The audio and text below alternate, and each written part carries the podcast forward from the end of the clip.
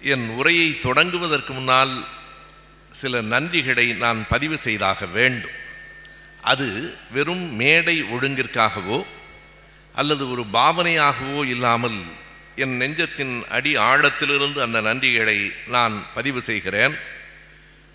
என்னதான் நான் படித்தாலும் அதனை சொல்ல வேண்டும் என்கிற ஆர்வம் இருந்தாலும் இந்த அரங்கத்தை ஒரு நாளும் எங்களால் வாடகைக்கு எடுத்து நடத்தவே முடியாது. முடியவே முடியாது. அந்த வடத்தை அந்த ஆதரவை அதுவும் ஒரே ஒரு தொலைபேசியில் இந்த தேதியில் வேண்டும் என்று கேட்டேன். அவருடைய பேச்சும் இயல்பும் எப்படி இருக்கும் என்று எல்லோருக்கும் தெரியும். ஒரு தொலைபேசியில் அந்த நாள் ஃப்ரீயாக இருக்கா? அப்படின்னு கேட்டார். அண்ணா சுபவீரபாண்டிய நிகழ்ச்சின்னு எழுதிக்கா அப்படின்னு சொன்னார். அவ்வளவுதான். நீங்கள் பயன்படுத்தி கொள்ளுங்கள் என்று சொல்லி இத்தனை பெரிய அரங்கத்தை தந்திருக்கிற நேரு அவர்களுக்கும். அதை போலவே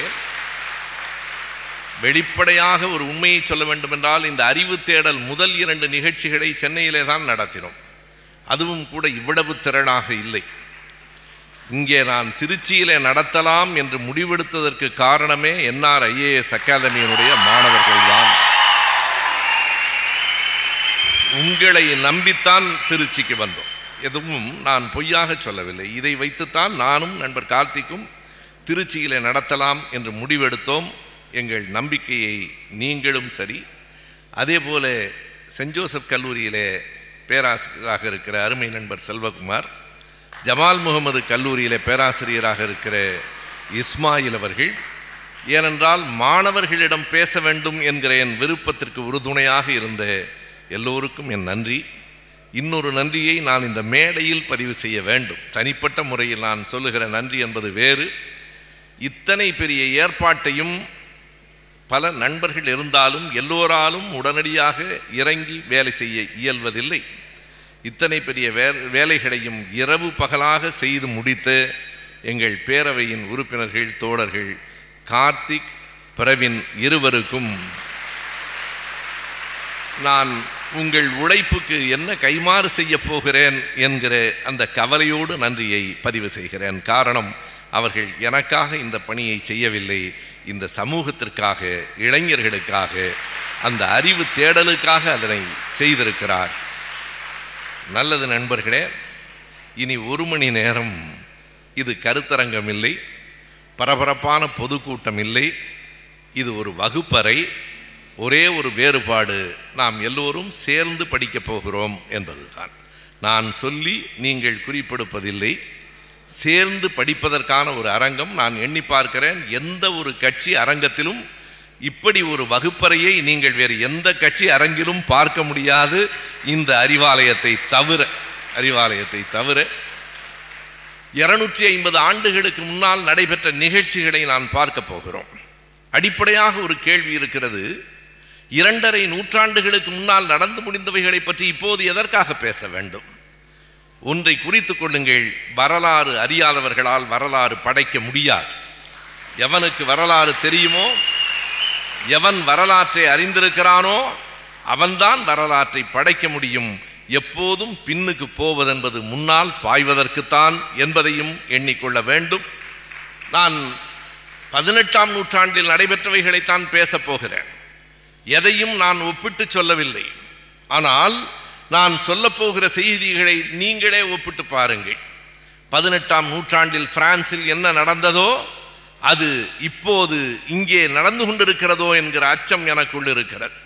எனவேதான் அன்றைக்கு நடந்தவைகளை மறுபடியும் நினைவூட்டிக் கொள்வதன் மூலமாக அன்றைக்கு நடந்த புரட்சியினுடைய உள்ளம் இன்றைக்கும் மறுபடியும் ஒவ்வொருவருக்கும் தேவையாக இருக்கிறது என்பதை சொல்வதற்காகவும் இந்த அரங்கத்தில் நாம் பேசுகிறோம். வால்டேர் பற்றி பலரும் எழுதியிருக்கிறார்கள். என்னை பொறுத்தளவு நான் வெளிப்படையாக சொல்லுகிறேன். திராவிட இயக்க கூட்டங்கள் பல நேரங்களில் எங்களுக்கு மாலை நேர பல்கலைக்கழகங்களாக இருந்தன. நான் வெறும் அழகப்பர் கல்லூரியிலும் பச்சையப்பன் கல்லூரியிலும் மாநில கல்லூரியிலும் மட்டும் படிக்கவில்லை. திமுக கழக மேடைகளிலும் பேச்சுகளை கேட்டு கேட்டு படித்தவன் என்பதை உண்மையான உணர்வோடு நான் சொல்லுகிறேன். அந்த மரபின் தொடர்ச்சியாகத்தான். ஒரே ஒரு சின்ன நிகழ்வை சொல்லி நான் என் உரையை தொடங்கலாம். நான் அடகுப்பர் கல்லூரியிலே அக்ஷயா குறிப்பிட்டதைப் போல இயற்பியல் துறையிலே மாணவனாக இருந்தபோது நூலகத்திலே போய் எமிலி ஜோலாவினுடைய புத்தகம் இருக்கிறதா? லெமனோ பற்றி எழுதிய புத்தகம் இருக்கிறதா? என்று கேட்கிற நேரத்தில் அந்த நூலகர் என்னை பார்த்து கேட்பார் நீ ஃபிசிக்ஸ் தானே படிக்கிற? உனக்கு எதுக்கு இப்போ எமிலி ஜோலா? இல்லை எனக்கு படிக்கணும். அப்போ அவர் அடுத்த கேள்வி கேட்பார் இதெல்லாம் எங்கேருந்து பிடிச்சிட்டு வர்ற நீன்னு கேட்பார். வேறு எங்கும் இல்லை. நேற்று மாலை காரைக்குடி காந்தி திடலில் அண்ணா பேசிய பேச்சிலிருந்து தான் நான் அவைகளை கற்றுக்கொண்டேன். அந்த மரபின் தொடர்ச்சி ஓர் அரசியல் கூட்டம் என்பது உள்ளூர் அரசியலை அடுத்தவனை ஏசுவதற்கு மட்டுமானதில்லை அறிவு தேடலும் அரசியலின் ஒரு பிரிக்க முடியாத பகுதி.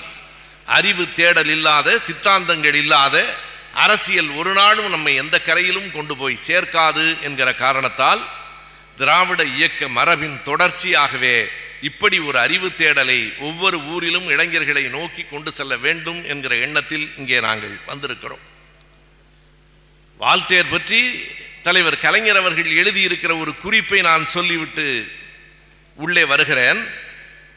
ஐயா பெரியார் அவர்கள் இறந்து போன போது கலைஞர் எழுதிய ஒரு கவிதை பெரியார் எப்படி இருந்தார் இந்த மண்ணில்? என்று அவர் எழுதியது எப்படி தொடங்கினார் என்றால்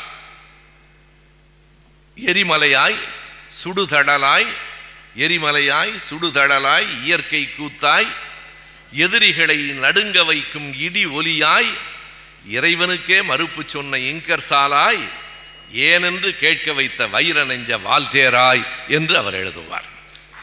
வால்தேரை பற்றி இந்த கவிதையிலே மட்டும் இல்லை அண்ணன் அவர்களுக்கு தெரியும் நெல்லையிலே நடைபெற்ற இளைஞர் மாநாட்டின் போது இரண்டாயிரத்தி ஏழாவது ஆண்டு நவம்பர் மாதம் ஏழாம் தேதியிலிருந்து இருபத்தி ஓராம் தேதி வரைக்கும் முரசொலியை தேடுங்கள். பிள்ளைகளே நான் கட்சிக்காக நான் சொல்லவில்லை. இரண்டாயிரத்தி ஏழு நவம்பர் ஏழாம் தேதியிலிருந்து இருபத்தி ஒன்றாம் தேதி வரைக்கும் பதினைந்து நாள்கள் முரசொலியிலே கலைஞர் உலகத்தினுடைய மாவீரர்களை புரட்சியாளர்களை தலைவர்களை பற்றியெல்லாம் ஒவ்வொரு நாளும் ஒவ்வொருவரை பற்றி கட்டுரை எழுதியிருக்கிறார். அது புத்தகமாகவும் வந்திருக்கிறது. அதிலே மார்க்ஸ் இருக்கிறார் எங்கல்ஸ் இருக்கிறார் ஃபிடலர் காஸ்ட்ரோ இருக்கிறார் சேக்குவேரா இருக்கிறார் ஆப்ரஹாம் லிங்கன் இருக்கிறார் நெல்சன் மண்டேலா இருக்கிறார் வால்டேர் இருக்கிறார் ரூசோவும் இருக்கிறார். எனவே வால்டேரை ரூசோவை கட்சியில் இருக்கிற இளைஞர்களுக்கு அறிமுகப்படுத்த வேண்டும் என்கிற நோக்கத்தோடு அந்த கட்டுரைகளை எழுதிய தலைவர் கலைஞர் அவர்கள் பெயரால் அமைந்திருக்கிற இந்த அறிவாலயத்தை விட இந்த உரைக்கு பொருத்தமான இடம் வேறு எது இருக்க முடியும் என்பதற்காக சொல்லுகிறேன். கலைஞர் அறிவாலயம்தான் வால்டேரையும் ரூசோவையும் பற்றி பேசுவதற்கு மிக பொருத்தமான இடம் என்று கருதித்தான் இதை நாங்கள் தேர்ந்தெடுத்தோம். இப்படி வால்டேர் ரூசோ பற்றி தொடர்ச்சியாக செய்திகள் சொல்லப்பட்டிருக்கின்றன. மிகச் சுருக்கமாக நாம் என்ன படித்திருக்கிறோம்? பாடப்புத்தகங்களில் நானும் படித்திருக்கிறேன். பிரெஞ்சு புரட்சிக்கு காரணமாக இருந்தவர்கள் வால்டேரும் ரூசோவும் என்ன வேடிக்கை என்றால் பிரெஞ்சு நாட்டிலே ஒரு புரட்சி வர வேண்டும் என்று அவர்கள் எழுதவே இல்லை. பிரெஞ்சு புரட்சிக்கான காரணங்களை வகுத்து தரவில்லை. பிரெஞ்சு புரட்சி நடைபெற்ற போதும் அவர்கள் உயிரோடு இல்லை. பிரெஞ்சு புரட்சி நடைபெறுவதற்கு பதினோரு ஆண்டுகளுக்கு முன்பே இரண்டு பேரும் இறந்து போய்விட்டார்கள். ஆனால் அந்த புரட்சி பிரெஞ்சு புரட்சி தொடங்குகிற போது வாழ்க வால்டேர் வாழ்க ரூசோ என்கிற முழக்கங்களோடு அது தொடங்கிற்று. அவர்கள் அறியாத அவர்கள் எதிர்பார்த்திராத அவர்களினுடைய கற்பனையில் கூட வந்து சேராத போகிற போக்கில் குறிப்புகளை சொல்லி இருக்கிறார்களே தவிர அப்படி திட்டமிட்டு சொல்லாத ஒன்று அவர்களின் காலத்திற்கு பிறகு அந்த மண்ணில் நடைபெற்றது. அந்த மக்கள் அந்த எழுத்துகளால் நாங்கள் தூண்டப்பட்டோம் என்பதை பதிவு செய்தார்கள். அதுதான் செய். இந்த எழுத்துகளால் நாங்கள் தூண்டப்பட்டோம் என்பதை அந்த மக்கள் பதிவு செய்தார்கள். அவர்கள் இறந்ததற்கு பிறகு பதிவாயிற்று. இந்த பிரெஞ்சு புரட்சி தான் விஜயாலயன் அவர்கள் பேசுகிற போது பல புரட்சிகளை எடுத்து சொன்னார். இன்றைக்கு இருக்கிற நாம் வழக்கில் பேசுகிற புரட்சிகளை கூட எடுத்து சொன்னார். வெண்மை புரட்சி பசுமை புரட்சி நீல புரட்சி பல புரட்சிகளை நாம் பேசுகிறோம். ஆனால் பதினெட்டாம் நூற்றாண்டுக்கு பிறகு உலகத்தில் நடந்த மூன்று புரட்சிகள் குறிக்கத்தக்க புரட்சிகள். ஒன்று தொழில் புரட்சி இரண்டாவது பிரெஞ்சு புரட்சி மூன்றாவது ரஷ்ய புரட்சி. இந்த மூன்று புரட்சிகள் இல்லையானால் இந்த உலகத்தில் மாற்றங்கள் நிகழ்ந்திருக்காது. இதில் அடிப்படையாக நான் பிரெஞ்சு புரட்சியும் ரஷ்ய புரட்சியும் மக்கள் போர் தொடுத்து அரசாங்கத்தை வீழ்த்தி இரத்த கடறியாக நாடுகள் மாறி பெற்ற வெற்றிகளை குறிப்பிடுகிற போது அமைதியாக நடந்த இன்னொன்றையும் இந்த வரிசையில் நான் கவனமாக சேர்த்திருக்கிறேன். அது தொழில் புரட்சி. தொழில் புரட்சி இல்லை என்றால் இந்த உலகம் கண்டிப்பாக முன்னேறி இருக்காது. அதனால் ஏற்பட்ட பக்க விளைவுகள் ஏராளமாக இருக்கலாம். ஒன்றை குறித்து கொள்ளுங்கள். எனக்கு என்னவோ உலகத்தினுடைய முதல் விஞ்ஞானி யார் என்று கேட்டால் சிக்கி முக்கி கல்லை கண்டுபிடித்தானே அவன்தான் என்று தோன்றுகிறது. நெருப்பை கண்டுபிடித்த போது மூன்று இடங்களில் இந்த உலகத்தின் போக்கு மாறிற்று.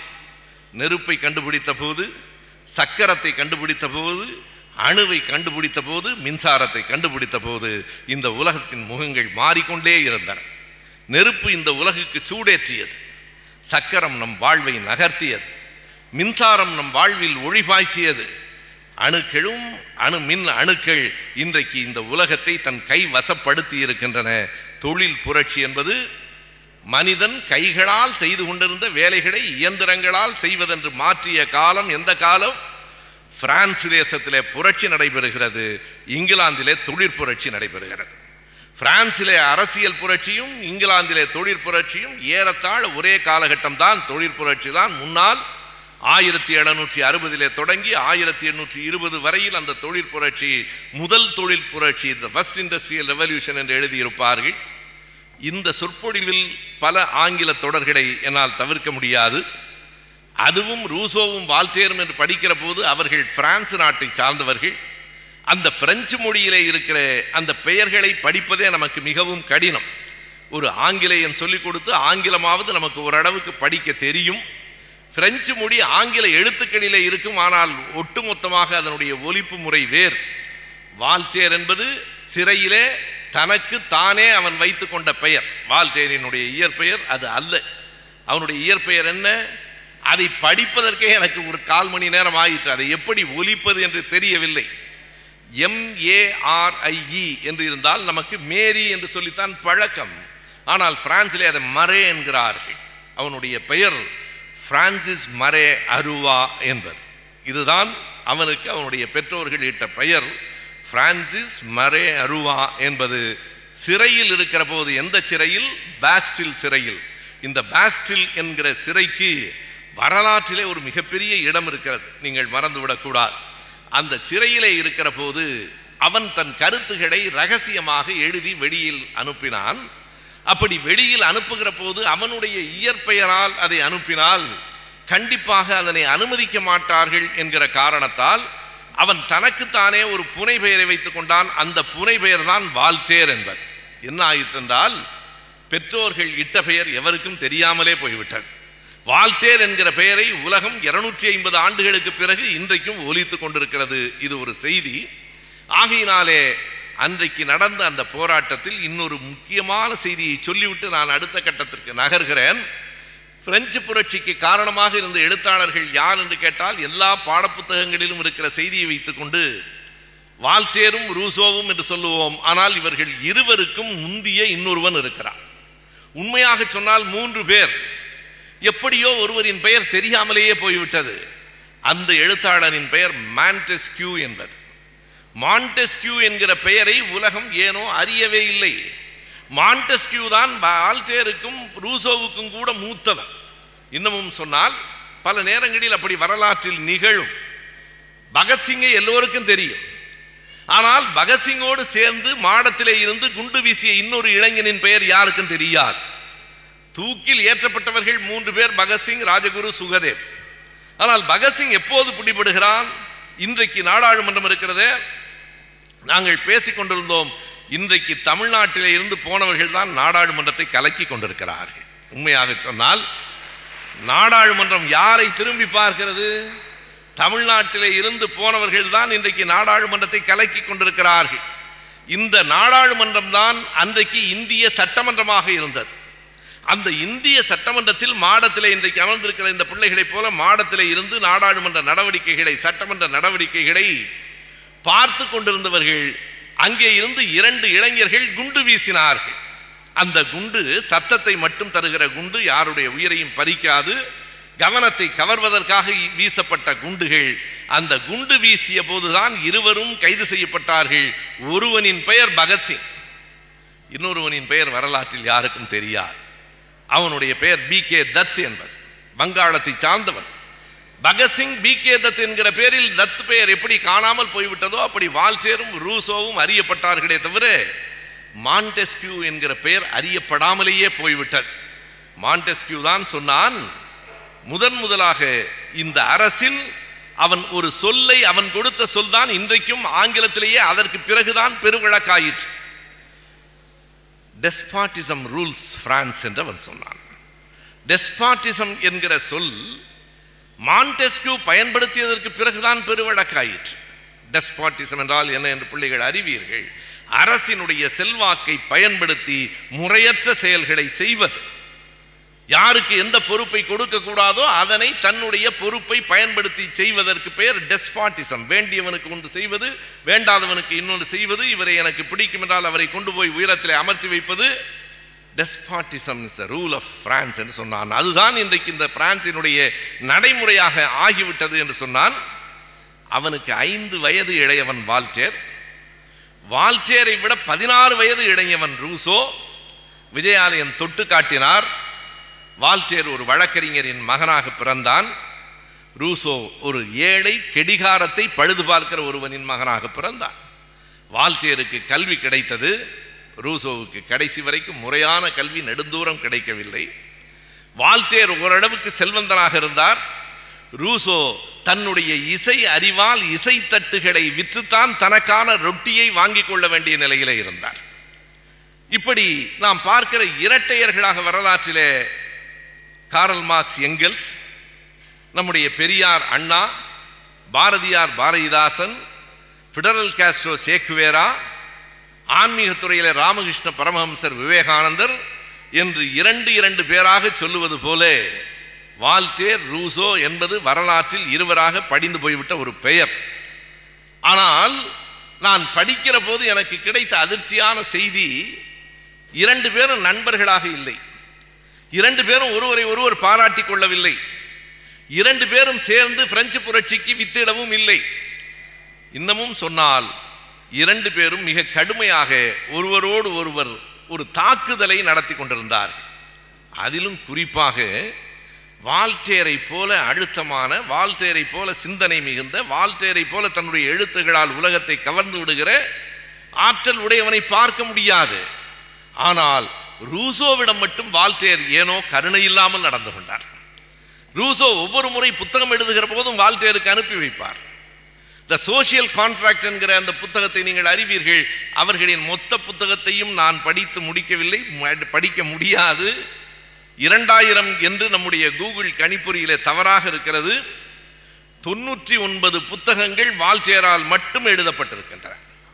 வால்டேரால் மட்டும் தொண்ணூற்றி ஒன்பது புத்தகங்கள் எழுதப்பட்டிருக்கின்றன.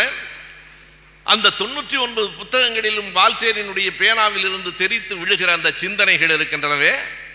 அவனுடைய எழுத்துக்களுக்காகவே அவன் சிறையிடப்பட்டான். பாஸ்டில் சிறையில் இரண்டு முறை அவன் சிறையிடப்பட்டான்.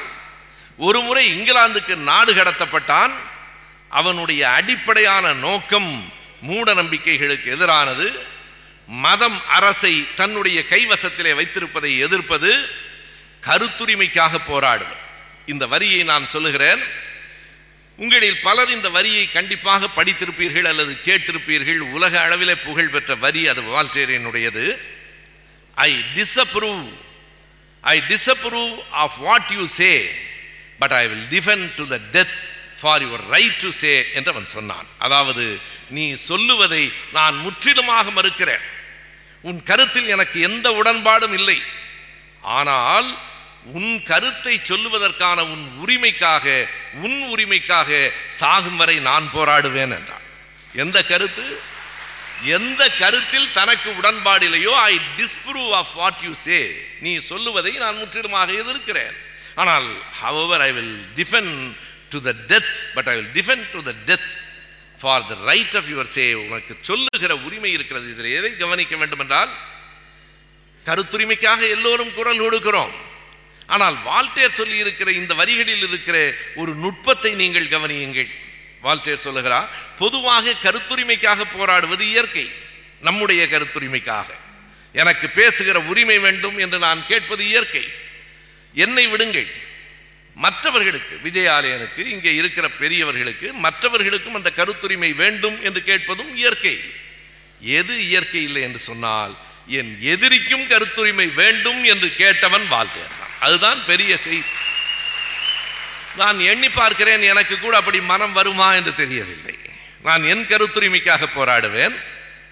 நண்பர்கள் அல்லது நண்பர்களே இல்லை யாரோ ஒருவர் சொன்னாலும் அவர் கருத்துரிமைக்காக போராடலாம். ஆனால் எனக்கு எதிராக நான் இப்படி சொல்லுகிறேன். கோட்ஸையை ஒருவன் பாராட்டுகிறான் என்றால் அப்படி கோட்சையை பாராட்டுவதை தடை செய் என்று தானே நாம் சொல்லுகிறோம். நாம் பேசுவதை தடை செய் என்று தானே அவன் சொல்லுகிறான். வால்டேரிடமிருந்து நான் கற்றுக்கொள்ளுகிறேன். கோட்சையை பற்றி கூட அவன் பேசட்டும். நாம் பேசுவோம். நம்மிடத்திலே செய்தி இருக்குமானால் எவன் எதை பற்றி பேசினாலும் நாம் கவலைப்படவில்லை என்பதுதான் அதனுடைய அடிப்படை. எனவே வால்டேரினுடைய மிக அழுத்தமான செய்தி எங்கே இருக்கிறது என்றால் தன் எதிரியின் கருத்துரிமைக்காகவும் நான் அறிந்த வரையில் குரல் கொடுத்தவன் வால்டேர் தான். அது மட்டுமல்ல வால்டேரினுடைய சிந்தனை வால்டேர் கருத்துக்களை வெளிப்படுத்துகிற விதம் எல்லாமே வித்தியாசமாக இருந்தது. ஒரே ஒரு செய்தியை சொல்லுகிறேன். நன்மைக்கு எதிர்ச்சொல் எது என்று கேட்டால் உடனடியாக எல்லோரும் தீமை என்று தானே சொல்லுவோம். What is what is opposition word opposite word for good என்று கேட்டால் பேட் என்பதுதான். யாரும் சிந்திக்க முடியாத வகையிலே Voltaire சிந்தித்தான் the best is the enemy of the good என்று சொன்னான். நல்லதற்கு மிகப்பெரிய எதிரி யார் தெரியுமா? மிக நல்லவனாக இருப்பவன் தான். நான் நல்லவனாக இருக்கிறேன் என்றால் இந்த சிந்தனை எனக்கு புதிதாக இருக்கிறது. நான் நல்லவனாக இருக்கிறேன். எனக்கு யார் எதிரி? கெட்டவனாக ஒருவன் வந்தால் அவன் எனக்கு எதிரி அல்ல. அவனால் எனக்கு மேலும் நன்மை தான். ஒப்பிட்டு பார்த்து அடடா இவன் எவ்வளவு நல்லவன் என்று நினைப்பார் ஆனால் என்னை விட மிக நல்லவராக விஜயாலயன் இருந்துவிட்டால் மக்கள் என்ன சொல்லுவார்கள்? அவர் பாருங்க எவ்வளவு நல்லவர். இவர் பரவாயில்ல. எனக்கு இருந்த பெயரை அவர் வந்து கெடுப்பார். நல்லவனுக்கு பெரிய எதிரியே மிக நல்லவன் தான். இதை அனுபவபூர்வமாக நான் பார்த்திருக்கிறேன். எங்கள் பிள்ளைகளிலே அனுபவபூர்வமாக இதை அவன் எப்படி அந்த வாழ்த்தையரால் சொல்ல முடிந்தது என்று எனக்கு தெரியவில்லை. அனுபவபூர்வமாக என்னுடைய எங்கள் இரண்டு மகன்களும் ஒரு மகளும். எங்கள் மூத்த மகன் ரொம்ப அமைதியாக இருப்பான். சின்னவனுக்கு கொஞ்சம் குறும்பு உண்டு. உன் ஆசிரியர் ஏன் உன்னை குறை சொல்கிறார் என்றால் அவன் சொன்ன பதில் என்ன தெரியுமா? அப்போது இந்த வரியை நானும் படிக்கவில்லை அவனும் வாழ்த்தையரை படித்திருப்பதற்கு வாய்ப்பு இல்லை. அவன் சொன்னான் நான் ஒழுங்காக தான்ப்பா இருக்கிறேன் இவன் ரொம்ப ஒழுங்காக இருந்து என் பேரை கெடுக்கிறான். எனக்கு இவன் ரொம்ப நல்ல பேர் வாங்கி வச்சிருக்கான்ப்பா. அண்ணனை சொன்னான் இவனால் எனக்கு தேவையில்லாமல் கெட்ட பேர் வருதுப்பான்னா the best is the enemy of the good என்று சொல்லுவதற்கு ஒரு எத்தனை ஆழமான சிந்தனை இருக்க வேண்டும். இப்படி ஒரு சின்ன சின்ன செய்திகள். வால்டேர் இன்னொரு இடத்திலே சொல்லுகிறான் நான் இன்னமும் அரசியல் சார்ந்த சித்தாந்தம் சார்ந்த கூற்றுகளுக்கு போகவில்லை. மேலோட்டமாக அவர்கள் சொன்ன அந்த செய்திகளை சொல்லுகிறேன். வால்டேர் சொன்னான் I may not think the noses are made as a bridge for the spectacles என்று சொன்னான். மனிதர்களுக்கு இருக்கிற மூக்குகள் கண்ணாடிக்காக உருவாக்கப்பட்டதில்லை. நாம் பயன்படுத்திட்டோம். இயற்கையாக இந்த உருவத்தில் இருக்கிற மூக்கு என்பது சுவாசத்திற்கு உரியதே தவிர கண்ணாடி மாட்டிக்கொள்வதற்காக படைக்கப்பட்டதல்ல. ஆனால் இந்த மூக்கின் பயன்பாடு என்ன? கண்ணாடிகளுக்கு அது தாங்கிக் கொள்ளுகிறது என்று சொன்னால் எப்படி ஒருவன் உலகத்தை புரிந்து கொள்ளவில்லையோ? அப்படித்தான் இந்த நாட்டிலே இருக்கிற மத குருமார்கள் வாழ்த்தேர் சொன்னான் மத குருமார்களினுடைய நோக்கம் ஆதிக்கம் செலுத்துவதில்லை. அவர்களிடமோ இந்த பிரான்ஸ் நாட்டையே தாங்கி பிடிப்பதாக நினைத்து கொண்டிருக்கிறார்களே அது இல்லை என்று சொன்னான். அப்படி சொன்ன காரணத்திற்காகத்தான் நண்பர்களே அவனை பாஸ்டில் சிறையிலே அடைத்தார்கள். பாஸ்டில் சிறையிலே மட்டும் அடைக்கவில்லை. இறந்து போனதற்கு பிறகு அந்த தேவாலயத்திலே அவனை புதைப்பதற்கு கூட இடம் மறுக்கப்பட்டது. வாழ்த்தேருக்கு புதைப்பதற்கு இடத்தை அந்த பாதிரிமார்கள் கொடுக்கவில்லை. காரணம் இவன் கிறிஸ்தவ மதத்தை. அதுலேயும் என்ன தெரியுமா? அப்போதைக்கு பிரான்ஸ் நாட்டை பொறுத்தளவு கத்தோலிக்க மதத்தில் இருந்து இந்த Catholic south and protestant north என்பார்கள். கத்தோலிக்க மதத்தில் இருந்து ப்ராட்டஸ்டன்ட்டுக்கு போய்விட்டாலே அதற்கு பிறகு அவன் உயிரோடு இருப்பது கடினம். மாட்டுக்கறி சூப்பு சாப்பிட்டால் சிலர் உயிரோடு இருக்க முடியவில்லை இந்த தேசத்தில். நேற்றைக்கு ஒருவரை கத்தியால் குத்தி இருக்கிறார்கள் என் உணவு மேசையில் என்ன இருக்க வேண்டும் என்பதை நான் தீர்மானிக்க வேண்டும் தோழர்களே. எங்கிருந்தோ வந்து எவனோ தீர்மானிக்க கூடாது. இன்றைக்கு அதுதானே நாட்டில் நடக்கிறது. அதுதான் அன்றைக்கு நடந்தது. அந்த குருமார்கள் அவனுக்கு கடைசியாக புதைப்பதற்கு கூட இடம் தரவில்லை. இது வால்டேருக்கு மட்டும்தானா நடந்தது? கணித மேதை ராமானுஜம் என்று தலையிலே தூக்கி வைத்துக்கொண்டு பாராட்டுகிறோமே. கணித மேதை ராமானுஜம் இறந்ததற்கு பிறகு இறுதி சடங்கு செய்வதற்கு அந்த சமூகத்திலிருந்து யாரும் வர மறுத்து விட்டார்கள். என்ன காரணம்? அவர் கடல் தாண்டி போனார் என்பது. அப்போது அந்த சமூகத்தில் பிறந்தவர்கள் கடல் தாண்டி போகக்கூடாது என்று எழுதப்படாத ஒரு சட்டம் இருந்தது. கடல் தாண்டி போனார் என்பதற்காக ராமானுஜத்தை இறுதிச் சடங்கை செய்ய மறுத்தவர்கள் தான் ராமானுஜம் யார் தெரியுமோ? என்று கேட் எங்களுக்கு தெரியும். ராமா எங்களுக்கு ராமானுஜம் யார் என்றும் தெரியும். ராமானுஜனுக்கு இறுதிச் சடங்கு செய்ய மறுத்தவர்கள் யார் என்றும் எங்களுக்கு தெரியும். இன்றைக்கு தங்களை தூக்கி வைத்துக் கொண்டு நீங்கள் பாரதியாரை இன்றைக்கு தலையில தூக்கி வைத்துக் கொண்டு ஆடுகிறவர்கள் கூட பாரதியினுடைய இறுதி ஊர்வலத்தில் எத்தனை பேர் கலந்து கொண்டார்கள் என்பதை கணக்கு பார்க்க சொல்லுங்கள். பாரதியை அப்போதும் உயர்த்தி பிடித்தவன் பாரதிதாசன் தான். பாரதியை அவர்கள் உயர்த்தி பிடிக்கவில்லை. சாதியிலிருந்து விலக்கம் செய்து வைத்தார்கள். அப்படித்தான் வால்சேருக்கும் நடந்தது. ஆனால் நண்பர்களே ரூசோ ஆயிரத்தி எழுநூற்றி எழுபத்தி ஐந்திலே சொன்னான் என்றைக்காவது இந்த- ஒரு நாள் இந்த பாஸ்டில் சிறை உடைக்கப்படும். பாஸ்டில் சிறையில் இருந்தவன் இல்லை ரூசோ வால்சேர் தான் இருந்தார்.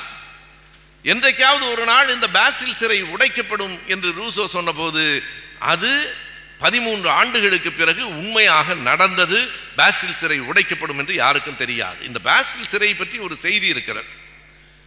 பாரிஸுக்கு போயிருந்த போது அந்த சிறையை நேரில் பார்க்கிற ஒரு வாய்ப்பு எனக்கு கிடைத்தது. அந்த சிறையை பார்த்தேன் எழுதி வைத்திருக்கிறார் Bastille prison which was stormed in seventeen eighteen nine fourteenth July இன்னொரு வேடிக்கை தெரியுமா? பிரெஞ்சு புரட்சி மே மாதத்திலிருந்து அங்கங்கு சுடர் விட்டு கொண்டிருந்தாலும் பிரெஞ்சு புரட்சி வெடித்த நாள் பிரெஞ்சு புரட்சி உலகத்தால் அறியப்பட்ட நாள் பிரெஞ்சு புரட்சியால் பாஸ்டில் சிறை தகர்க்கப்பட்ட நாள் ஜூலை பதினான்கு நாளை காலையில் பொழுது விடிந்தால் பிரெஞ்சு புரட்சி தொடங்கிய நாள். அதை நினைவில் வைத்துக் கொண்டு கூட நாங்கள் இந்த தேதியை முடிவு செய்யவில்லை. தற்செயலாக நிகழ்ந்தது. ஆனால் பதினான்கு ஜூலையிலே தான் அந்த ஃபாசில் சிறை உடைக்கப்பட்டது. அந்த சிறையிலே என்ன நினைப்போடு அந்த சிறை உடைக்கப்பட்டது தெரியும்? அது ஒரு இருட்டு சிறை அதில் ஒரு செய்தி. சிறைகளிலே பல வகை உண்டு. இருட்டு சிறை வெளிச்சமில்லாத சிறை. அந்த சிறைக்குள் பல ஆண்டுகளாக அவர்கள் உள்ளே கிடந்தார்கள். எனவே அந்த பாசில் சிறையை தகர்க்கிற போது ஆயிரக்கணக்கில் இல்லை என்றாலும் நூற்றுக்கணக்கானவர்களை மீட்டு விடலாம் என்றுதான் புரட்சி படை கருதியது. என்ன நடந்ததென்றால் only seven were released and three were killed என்பது அந்த குறிப்பு. ஏழு பேர் மட்டும்தான் மீட்கப்பட்டார்கள். ஏன் மற்றவர்களை எல்லாம் மீட்கவில்லை? ஏழு பேர் மட்டும்தான் இருந்தார்கள். எத்தனை பேர் உள்ளே இருக்கிறார்கள் என்கிற கணக்கு கூட யாருக்கும் தெரியாது. ஒருவேளை அரசாங்கம் இப்படி ஒரு புரட்சிப்படை கிளம்புகிற காரணத்தால் எதுவும் நடக்கலாம் என்று எண்ணி பார்த்து அவர்களை விடுதலை செய்து விட்டார்களா வேறு சிறைக்கு மாற்றி விட்டார்களா என்றும் நமக்கு தெரியாது. வெறும் ஏழு பேர் மட்டுமே உள்ளே இருந்தார்கள். அது சரி அது அடுத்து என்ன? ஒன்லி த்ரீ வேர் கில்ட் என்று சொல்லுகிறீர்களே மூன்று பேர் தான் கொல்லப்பட்டார்கள். அவர்கள் யார்? வெறும் ஏழு பேர் விடுவிக்கப்பட்டு மூன்று பேர் கொல்லப்பட்ட ஒரு நிகழ்வை உலகம் இருநூற்றி ஐம்பது ஆண்டுகளுக்கு நினைவில் வைத்திருக்குமா? ஏன் வைத்திருக்கிறது என்று சொன்னால் விடுவிக்கப்பட்ட ஏழு பேரும் பல்லாண்டுகளாக சிறையில் இருந்தவர்கள். கொல்லப்பட்ட மூன்று பேர் யார் என்பதை சொல்லுகிறேன். ஏன் வரலாறு நினைவில் வைத்திருக்கிறது என்று உங்களுக்கு தெரியும். கொல்லப்பட்ட மூன்று பேர் யார் என்றால் அந்த மாநிலத்தின் ஆளுநர் ஒருவர் அந்த பகுதியிலிருந்து தேர்ந்தெடுக்கப்பட்ட அமைச்சர் இரண்டாமவர் அந்த மாநகரத்தின் மேயர் மூன்றாம் அவர் யாரை பார்த்து மக்கள் சரியாக தீர்த்திருக்கிறார்கள் என்றால் ஆளுநர் அமைச்சர் மேயர் என்கிற மூன்று பேர் கொல்லப்பட்டதால் அது பிரான்ஸ் முழுவதும் அந்த செய்தி நெருப்பாக பரவிற்று. அந்த அந்த பாசில் சிறை உடைக்கப்பட்ட போது இன்னொரு பெரிய நிகழ்ச்சி நடந்தது. விடுவிக்கப்பட்ட அந்த ஏழு பேர் கைகள் கால்களிலே எல்லாம் விலங்கு பூட்டப்பட்டு இருட்டு அறையில் கிடக்கிறார்கள். அவர்களை விடுவித்து வெளியே கொண்டு வந்தபோது அவர்கள் வெளியில் நின்றார்கள் பார்த்தார்கள் மக்களை பார்த்தார்கள் ஒரு ஐந்து நிமிடங்கள் கூட இல்லை மறுபடியும் சிறைக்குள் ஓடிவிட்டார்கள். மறுபடியும் இருட்டு சிறைக்குள் போய்விட்டார்கள். வாருங்கள் என்று அழைத்த போது அவர்கள் வர அஞ்சினார்கள். இது யாரும் ராணுவம் இல்லை மக்களின் புரட்சி. நீங்கள் வாருங்கள் என்றபோது அவர்கள் சொன்ன அந்த வரியை மட்டும் குறித்துக் கொள்ளுங்கள் பிள்ளைகளே அவர்கள் சொன்னார்கள். பல ஆண்டுகளாய் இருட்டு சிறையில் கிடந்தோம். வெளிச்சம் கண்களில் கூசுகிறது. எங்களால் வெளிச்சத்தை பார்க்க முடியவில்லை. ஆண்டாண்டு காலமாய் இருட்டு சிறைக்குள் கிடந்ததால் எங்களுக்கு வெளியில் வந்தபோது அந்த வெளிச்சத்தை எங்களால் பார்க்க முடியவில்லை. கண்களால் அந்த வெளிச்சத்தை வாங்கிக் கொள்ள முடியவில்லை என்று சொன்னபோதுதான் நெடுநாட்களாக எனக்கு புரியாமல் இருந்த புரட்சி கவிஞர் பாரதிதாசன் பாட்டுக்கான வரிகளுக்கு பொருள் புரிந்தது. பாரதிதாசன் பாட்டிலே ஒரு வரி உண்டு. பூட்டிய இருப்பு கூட்டின் கதவுகள் திறந்தன. சிறுத்தைய வெளியில் வா. எனக்கு என்ன சந்தேகம் வந்தது என்றால் ஒரு சிறுத்தையை கூண்டிலே அடைத்து வைத்திருக்கிறோம் திறந்து விட்டால் அது பாய்ந்து வெளியே வந்து விடாதா? ஒரு கவிஞர் போய் அருகிலே நின்று சிறுத்தையே வெளியில் வா என்று அழைக்க வேண்டுமா? கதவுகள் திறக்கப்பட்டன பூட்டிய இருப்பு கூட்டின் கதவுகள் திறந்தன என்று சொன்னதற்கு பிறகு சிறுத்தையே வெளியில் வா என்று ஏன் அடைத்திருக்கிறார் என்றால் பாசில் சிறையினுடைய வரலாற்றை படித்த போது எனக்கு புரிந்தது நண்பர்களே அடிமைப்பட்டு அடிமைப்பட்டு கிடந்த இனம் கதவுகள் திறந்தாலும் எளிதில் வெளியே வந்துவிடாது. எத்தனை ஆண்டுகள் எத்தனை காலங்கள் எத்தனை நூற்றாண்டுகள் நம் தமிழ் இனத்திற்கு ஏன் இன்னமும் கோபம் வரவில்லை? ஏன் இன்னமும் எழுச்சி வரவில்லை? இன்றைக்கு கூட காலையிலே நான் பார்க்கிறேன். இன்றைக்கு காலையில் டைம்ஸ் ஆஃப் இந்தியா பத்திரிகையினுடைய முதல் பக்கத்தில் ஒரு செய்தி வந்திருக்கிறது. ஏன் அந்த பத்திரிகையை குறிப்பிட்டு சொல்லுகிறேன்? தமிழ் இந்துவிலே ஒன்பதாவது பக்கத்தில் வந்திருக்கிறது. மற்ற ஏடுகளிலே அந்த செய்தி வரவில்லை. டைம்ஸ் ஆஃப் இந்தியாவிலே முதல் பக்கத்திலே செய்தி வந்திருக்கிறது என்பதால் நான் சொல்லுகிறேன். அந்த செய்தி என்ன? நாளைக்கு நடைபெற இருக்கிற அஞ்சல் துறை தேர்வாளர்களுக்கான தேர்வு தாய்மொழியில் நடத்தப்படாது. ஆங்கிலம் அல்லது இந்தியிலே தான் நடத்தப்படும். எப்போது சொல்லுகிறார்கள்? நேற்றைக்கு சொல்லுகிறார்கள். தேர்வு எப்போது நடைபெறுகிறது? நாளைக்கு காலையில் நடைபெறுகிறது. எத்தனை பெரிய வஞ்சகம்? நேற்றைக்கு வரைக்கும் தமிழிலே அந்த தேர்வுகளுக்காக தயாரானவன் நாளைக்கு காலையிலே அதை ஆங்கிலத்திலே அல்லது இந்தியிலே எழுத முடியுமா? இந்தியிலே தெரியாது. ஆங்கிலத்திலே தான் நம்முடைய பிள்ளைகள் எழுத வேண்டும். என்ன நடக்கிறது என்றால் நண்பர்களே நம் பிள்ளைகள் ஆங்கிலத்திலே எழுதுகிறார்கள் என்றால் நமக்கு ஆங்கிலம் அரைகுறையாக தெரியும் என்றாலும் அந்நிய மொழிதானே நாம் அந்நிய மொழியில் எழுதுவோம். வடநாட்டில் இருக்கிறவர்கள் எல்லாம் இந்தி என்கிற தாய்மொழியில் எழுதுவார்கள் என்றால் இது ஓர வஞ்சகம் இல்லையா? இது ஒரு நாட்டில் இருக்கிற ஒரு பகுதி மக்களை கொஞ்சம் கொஞ்சமாக கீழே அழுத்துகிற கொடுமை இல்லையா? ஏன் தமிழகத்திற்கு கோபம் வரவில்லை? இவ்வளவு புத்தர்களை தமிழ்நாடு எப்படி தாங்குகிறது என்றே எனக்கு தெரியவில்லை. உண்மையாக சொல்லுகிறேன் இத்தனை அமைதியாய் எதிர்ப்புகளை கூட தெரிவிக்காமல் இத்தனை ஏன் நாம் அடங்கி எந்த விதமான கருத்து வெளிப்பாடுகள் கூட இல்லாமல் நாம் இருக்கிறோமோ என்கிற அச்சம் வருகிறது. அப்படி நீங்கள் கருத்துக்களை வெளியிடுவதற்கு கூட நேரம் இல்லாமல் நேற்றைக்கு சொல்லி நாளைக்கு தேர்வை நீங்கள் ஆங்கிலத்தில் எழுத வேண்டும் என்று சொல்லி இருக்கிறார்களே அப்படித்தான். காலகாலமாக அடிமைப்பட்டு கிடக்கிற இனம் தமிழகத்தினுடைய வரலாறு என்ன? ஆயிரத்தி முன்னூற்றி பத்தாவது ஆண்டு பதினான்காம் நூற்றாண்டின் தொடக்கத்தோடு தமிழ்நாட்டிலே மூவேந்தர்களின் ஆட்சி முடிந்து போயிற்று. ஏறத்தாழ ஏழு நூற்றாண்டுகள் நம்முடைய ஆட்சி நம் கைகளிலே இல்லை. தமிழர்கள் இந்த பகுதியை ஆளவில்லை. அப்படித்தான் அந்த பிரான்ஸ் நாட்டிலேயும் கூட மக்கள் அடிமைப்பட்டு கிடந்தார்கள். பஞ்சத்திலும் வறுமையிலும் இருந்தார்கள். மதம் அவர்களின் மீது ஆட்சி செலுத்தியது. அந்த பஞ்சத்தில் இருந்த மக்களை பார்த்து அந்த மன்னர்கள் கேலி செய்தார்கள். எப்போது மக்களுக்கு கோபம் வந்ததென்றால் நீங்கள் ஒருவனை பார்த்து கேலி செய்கிற போதுதான் இயல்பாக அவனுக்கு கோபம் வரும். நீங்கள் அறிவீர்கள் வரலாற்றை பதினான்காம் லூயி பதினைந்தாம் லூயி பதினாறாம் லூயின் ஆட்சி காலத்திலே தான் அந்த போராட்டம் தொடங்கிற்று. பதினைந்தாம் லூயி ஆட்சி பொறுப்பை ஏற்கிற போது ஆயிரத்தி எழுநூற்றி பதினைந்தாவது ஆண்டு அந்த மன்னனுக்கு என்ன வயது தெரியுமா? பதினைந்தாம் லூயினுடைய வயது ஐந்து. ஐந்து வயதிலே ஒருவன் எப்படி ஆட்சியாளனாக இருக்க முடியும்? அவனை அந்த ஆட்சி கட்டலில் அமர்த்தி விட்டு லார்ட் ஆலியன்ஸ் என்கிறவன் தான் எல்லா விதமான அட்டகாசங்களையும் அங்கே செஞ்சு கொண்டிருந்தான். அதற்கு பிறகு ஆயிரத்தி எழுநூற்றி எழுபத்தி நாலில் ஆட்சிக்கு வந்த பதினாறாம் லூயி அவனை விட மோசமான அவனுடைய மனைவி மேரி ஆண்ட்ராய்ட். அந்த புரட்சிக்கான அடிப்படை காரணம் மக்களின் கோபத்தை கிளறியவர்களிலே ஒருவர் மேரி ஆண்ட்ராய்ட் தான். மக்களுக்கு குடிப்பதற்கு நீர் இல்லை உண்பதற்கு உணவு ரொட்டி இல்லை. அந்த வேசைல்ஸ் சென்கிற அந்த அரண்மனை இன்றைக்கும் இருக்கிறது. நீங்கள் எல்லோரும் படித்து வெளிநாடுகளுக்கு போகிற வாய்ப்பு இப்போதெல்லாம் எளிமையானது தான் பாரிஸ் நகரத்துக்கு போனால் பாரிஸ் நகரத்தில் இருந்து அருகில் இருக்கிற அந்த வார்சையில் சென்கிற அந்த அரண்மனையை போய் பாருங்கள். இப்போது பார்த்தாலும் அந்த அரண்மனை நம்மை மலைக்க வைக்கிறது. அந்த அரண்மனையிலே தான் பதினாறாம் லூயியும் மேரி ஆண்டனாயிட்டும் இருந்தார்கள். மக்கள் எங்களுக்கு உணவு இல்லை ரொட்டி இல்லை என்று இரண்டு கைகளையும் உயர்த்தி எங்களுக்கு ரொட்டி வேண்டும் என்று கேட்டபோது அந்த மேரி ஆண்டனாய்ட் மேலே வந்து நின்று கொண்ட அந்த மக்களை பார்த்து சொன்னாள் ரொட்டி கிடைக்கவில்லை என்றால் கேக்கு சாப்பிடுங்களேன் என்றாள். மக்களுக்கு அப்போதுதான் கோபம் வந்தது. ரொட்டி வாங்குவதற்கே காசு இல்லாமல் மக்கள் பசியில் வாடுகிற போது அந்த மக்களை பார்த்து கேலி செய்கிற மாதிரி நீங்கள் ரொட்டி இல்லை என்றால் கேக் சாப்பிடுங்களேன் என்று சொன்னபோது அந்த மக்களுக்கு எழுந்த கோபம் என்ன ஆகும் என்று அன்றைக்கு அரசு அறியவில்லை.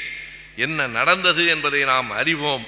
தொழில் புரட்சியிலே இயந்திரங்கள் கண்டுபிடிக்கப்பட்டன என்று சொன்னேனே. அந்த இயந்திரங்களில் ஒன்றுதான் நண்பர்களே தலையை வெட்டுகிற கில்லட்டின் என்பது. அந்த அரசன் அரசியின் தலைகள் கில்லட்டினால் வெட்டப்பட்டன என்பது பிரெஞ்சு புரட்சியின் வரலாறு. இன்றைக்கும் நான் பார்க்கிறேன் தமிழ்நாட்டில் இத்தனை பெரிய குடிநீர் பஞ்சம். குடியரசுத் தலைவர் வருகிறார் என்ற உடனே ஒரு மகிழ்ச்சி. ஓ குடியரசுத் தலைவர் நேரடியாக அதை பார்க்க வருகிறார் என்றால் இல்லை நண்பர்களே அவர் அத்திவரதரை தரிசிக்க வருகிறார். அப்பாவி மக்களை பார்க்க அல்ல. அன்றாடங்காட்சிகளுக்காக அல்ல. குடிநீருக்காக கவலைப்படுகிறவர்களுக்காக அல்ல. அத்திவரதரை பார்ப்பதற்காக வருகிறார். ஆனாலும் ஒரு மகிழ்ச்சி தான். இதே குடியரசுத் தலைவர் அவர்கள்தான் இந்த பொறுப்புக்கு வருவதற்கு முன்னால் பீகாருக்கு போன போது அவரை கோயிலுக்குள் நுழைவதற்கே அனுமதி இல்லை என்று சொல்லிவிட்டார்கள். தாழ்த்தப்பட்டவர் என்று சொல்லி இதே ராம்நாத் கோவிந்த் அவர்கள் பீகாரில் கோயிலுக்குள் போவதற்கே அனுமதி மறுக்கப்பட்டார். ஒன்றும் குற்றமில்லை குடியரசுத் தலைவர் அவர்களே நீங்கள் தமிழ்நாட்டுக்கு நம்பிக்கையோடு வரலாம். இது பெரியார் மண் இது திராவிட மண். தாழ்த்தப்பட்டவர் என்பதால் பீகார் உங்களுக்கான கோயில் கதவுகளை சாத்தி இருக்கலாம் தமிழ்நாடு சாத்தாது. கோயிலுக்கு போகாதே என்று சொன்னதும் திராவிட இயக்கம்தான். கோயிலுக்கு போக வேண்டும் என்று விரும்புகிறவனை தடுக்காதே என்று சொன்னதும் திராவிட இயக்கம்தான். ஆகையினால் நம்முடைய குடியரசுத் தலைவர் வந்தார் அத்திவரதரை பார்த்து சென்றிருப்பார். எதற்காக சொல்லுகிறேன் என்றால் நண்பர்களே மத நம்பிக்கை என்பது அவரவருடைய வாழ்க்கை அனுபவம் சார்ந்தது. ஆனால் மதங்கள் ஒரு ஆட்சியை தீர்மானிக்கிற அரசினுடைய போக்குகளை தீர்மானிக்கிற ஒன்றாக இருக்கக்கூடாது என்பதுதான் வால்டேரும் ரோசுவும் திரும்ப திரும்ப சொன்ன செய்தி. குறிப்பாக நான் இப்படி சொல்லுகிறேன். நாட்டில் பஞ்சம் வறுமை இருந்தது. மக்களிடம் கோபம் இருந்தது. இது ஒரு பகுதி. இன்னொரு பக்கத்தில் மூன்று செய்திகள் வலியுறுத்தப்பட்டன. அந்த மூன்று செய்திகள் தான் பிரெஞ்சு புரட்சியில் நாம் உள்வாங்கிக் கொள்ள வேண்டிய செய்தி. ஒன்று முற்றும் முழுக்க கருத்துரிமைகள் மறுக்கப்பட்டன. யாருக்கும் பேசுவதற்கு உரிமை இல்லை. எவன் ஒருவனும் எதனையும் எடுத்துச் சொல்லக்கூடாது. அரசாங்கத்திற்கு எதிராக அசைக்கக்கூடாது நாவை என்று இருந்த காலத்தில் அந்த freedom of expression freedom of speech freedom of writing என்கிற எல்லாவற்றையும் உள்ளடக்கிய எழுத்துரிமை பேச்சுரிமை எல்லாவற்றையும் உள்ளடக்கிய கருத்துரிமைக்கான போராட்டம் தான் ரூசோவும் வால்டேரும் தொடக்கி வைத்த போராட்டம். இது ஒன்று. இரண்டாவதாக அவர்கள் என்ன சொன்னார்கள் என்றால் இந்த வரியை நீங்கள் கவனிக்க வேண்டும். நான் அன்றைக்கு எழுதப்பட்ட அந்த வரிகளிலிருந்தே நினைவுபடுத்தி சொல்லுகிறேன். பிரான்ஸ் had இட் செல்ஃப் வேறு யாரும் அல்ல அந்த அரசே. France had had almost itself just because of the compulsion of one faith என்று எழுதுகிறார் எல்லோரும் ஒரே மாதிரியாக இருக்க வேண்டும். கவனியுங்கள். எல்லோரும் கத்தோலிக்கனாக இருக்க வேண்டும். அங்கே யூத மதம் இருந்தது. அங்கே ப்ராட்டஸ்டன்ட் இருந்தது. கிறிஸ்தவ மதத்திலேயே ஒரு பிரிவு. என்ன சொன்னார்கள் என்றால் அவர்கள் இந்த நாட்டில் இருக்கலாம் வாழலாம் ஆனால் இந்த நாட்டை ஆள முடியாது. வாக்களிக்க முடியாது. இந்த நாட்டில் வாழலாம் வாழ்வதற்கு உரிமை தருகிறோம் ஆனால் வாக்களிப்பதற்கு உரிமை தர முடியாது. இந்த இனவாதம் வேறு எங்காவது உங்கள் காதுகளில் விழுகிறதா? வேறு ஏதேனும் நினைவு வருகிறதா? வந்தால் அதற்கு நான் பொறுப்பில்லை நண்பர்களே. இங்கே இவர்கள் வாழலாம் ஆனால் ஆடக்கூடாது. என்ன ஜனநாயகம் இது? வாக்களிக்க உரிமை கிடையாது என்று மேரி ஆண்டனாய்ட்டும் லூயி பதினாறாம் லூயியும் சொன்னதை இன்று புதிதாய் புறப்பட்டவர்கள் சிலர் தமிழ்நாட்டில் சொல்லிக் கொண்டிருக்கிறார்கள். கவனத்தில் வையுங்கள் ஜனநாயகத்துக்கு எதிரான எந்த குரலும் எப்போதும் எடுபடாது. ஆகையினாலே அன்றைக்கு அவர்கள் சொன்னது மற்ற மதத்தை சார்ந்தவர்களுக்கு இல்லை. எல்லோரும் ஒரே நம்பிக்கைக்கு வர வேண்டும். எல்லோரும் ஒரே மதத்தை தழுவ வேண்டும். என்ன குரல் இது? ஒரே நாடு ஒரே பண்பாடு. ஒரே நாடு ஒரே மொழி. ஒரே நாடு ஒரே வரி. ஒரே நாடு ஒரே ரேஷன் கார்டு. இப்போது கடைசியாக ஒரே நாடு ஒரே நதி தீர்ப்பாயம். ஏறத்தாழ இருபது ஆண்டுகளுக்கு மேலாக காவிரிக்காக நாம் வழக்கு நடத்தி கொண்டிருக்கிறோம். இனிமேல் இந்தியா முழுவதற்கும் ஒரே நதி தீர்ப்பாயம் என்றால் மறுபடியும் முதலிலிருந்து தொடங்க வேண்டும். ஒரு திரைப்படத்தில் வடிவேலு சொல்லுவார் மறுபடியும் முதல்ல இருந்தான். மறுபடியும் முதலிலிருந்து தொடங்க வேண்டும் என்கிறார்கள். இது இரண்டாவது. முதல் காரணம் நான் ஏற்கனவே சொன்னேன் பசியும் பஞ்சமும் பட்டினியும் எந்த மக்களையும் கோபப்படுத்தும். ஆயிரத்தி தொள்ளாயிரத்தி அறுபத்தி ஏழு தேர்தலை தமிழ்நாட்டில் நீங்கள் எண்ணி பார்த்தால் மொழி சிக்கல் அதன் அடிப்படையில் இருந்தது என்றாலும் கூட அதையும் தாண்டி அறுபத்தி ஆறில் இருந்து தொடங்கிய அரிசி பஞ்சமும் ஒரு காரணமாக இருந்தது. ஒட்டுமொத்தமாக மக்கள் அரிசி பஞ்சத்தில் உழன்றார்கள். அதுபோல அங்கே பசியும் பஞ்சமும் பட்டினியும் இருந்தது ஒரு பக்கம் என்றால் அடிப்படையில் இன்னொரு மூன்று காரணங்கள் இருந்தன. ஒன்று கருத்துரிமையற்ற நிலை.